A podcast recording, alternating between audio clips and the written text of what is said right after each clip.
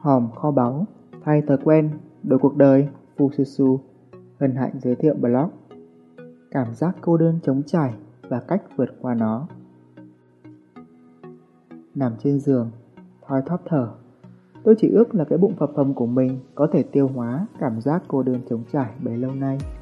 Đã gần một nửa năm, kể từ khi tôi chuyển tới một nơi không ai biết mình là ai. Mà thật ra thì giờ tôi cũng chẳng biết mình là ai nữa. Tôi chỉ biết có một cảm giác cô đơn trống trải. Trống vắng và trải dài vô tận. Đó có phải là cảm giác cô đơn trống trải? Xung quanh chẳng có bạn bè người thân hay bất cứ ai để trò chuyện. Thật ra tôi cũng chẳng muốn trò chuyện. Đó là trống vắng. Ăn uống cho qua ngày, rồi thả tâm hồn lười biếng vào những thú vui bất tận mà tôi vẫn cảm thấy thời gian trải dài vô tận. Như thể có ai đó đang chúc rượu khiến thần thời gian say bí tỉ vậy. Cảm giác cô đơn trống trải thật cay đắng. Xong có lẽ nó không phải là một viên thuốc, mà bạn có thể hòa tan vào cốc nước của những thú vui tạm bỡ. Có thể nó là một khối đá rắn chắc và bạn cần một loại vũ khí mạnh mẽ hơn.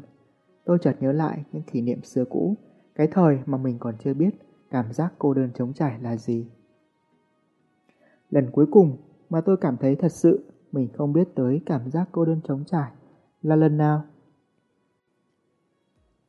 Tôi còn nhớ ngày đầu tiên đi học. Mẹ đã đẩy tôi vào căn phòng đông vui ấy, rồi tôi hòa nhịp vào cuộc sống tất bật.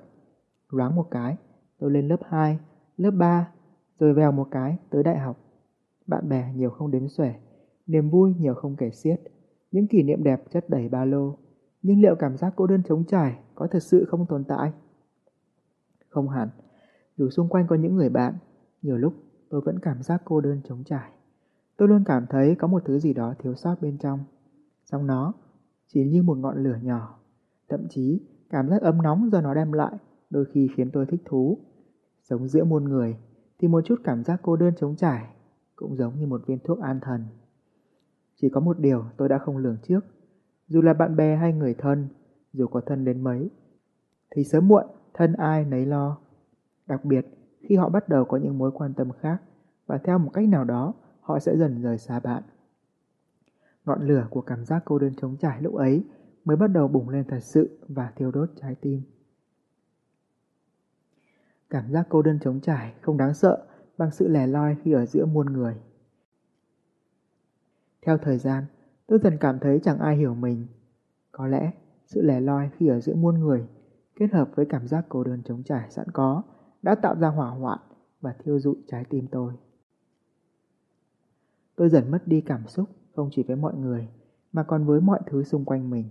Chẳng gì có thể làm tôi vui, ngoại trừ niềm đam mê công việc.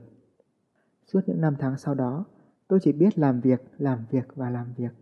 Cảm giác cô đơn trống trải dường như không có chỗ khi tâm trí tôi lấp đầy những dự án, khi mắt tôi lấp đầy những bản báo cáo, khi tai tôi nghe đầy những tiếng lách cách gõ bàn phím. Một lần nữa, tôi lại mắc sai lầm. Tôi đã không biết rằng chẳng có gì là tồn tại mãi. Công ty tôi giải thể. Những đồng nghiệp tôi giờ mỗi người một nơi, chỉ còn một người bạn thân thiết và trung thành. Cảm giác cô đơn trống trải. Một ý tưởng này ra, biết đâu chúng tôi sẽ vui vẻ hơn khi đi du lịch. Có thể đi đó đây, người bạn cô đơn trống trải sẽ gặp ai đó, cưới họ và trả lại tự do cho tôi. Thế là tôi lên đường với đầy hy vọng. Liệu có một ai đó giúp bạn vượt qua cảm giác cô đơn trống trải này hay không? Và rồi tôi đã gặp người ấy. Cảm giác yêu thương và được yêu thương lấp đầy trái tim, khiến cho cảm giác cô đơn trống trải không còn chỗ trú ngụ. Cùng nhau, chúng tôi đi du lịch và có những khoảnh khắc khó phai. Tôi gần như đã quên bẵng đi người bạn cô đơn trống trải năm xưa. Trong đời là vậy, mọi thứ rồi cũng sẽ qua. Không vì thứ này thì thứ khác, những người yêu nhau nhất giờ đã trở thành những người ghét nhau nhất. Những thứ đem lại hạnh phúc lớn nhất giờ lại là nỗi đau lớn nhất. Khi ấy, bạn sẽ không chỉ được gặp lại người bạn trung thành, cảm giác cô đơn trống trải, mà còn được gặp thêm người bạn mới, cảm giác đau khổ nối tiếc. Cuộc sống là một người thầy vĩ đại, bằng cách này hay cách khác, Ngài sẽ dạy cho bạn những bài học mà bạn không bao giờ quên. Và tôi đã nhận được bài học ấy. Chẳng một ai trên đời này có thể giúp bạn vượt qua cảm giác cô đơn trống trải, ngoại trừ bản thân bạn. Xong làm sao để tự mình vượt qua? tôi đã vượt qua cảm giác cô đơn trống trải với chính mình như thế nào. Nói thật là chẳng có gì cao siêu. Tôi tự nhiên tỉnh dậy sau một giấc ngủ và cảm giác cô đơn trống trải biến mất. Xong nếu chỉ có thế thì tôi đã không biết blog này và thiết kế hẳn một audio đặc biệt.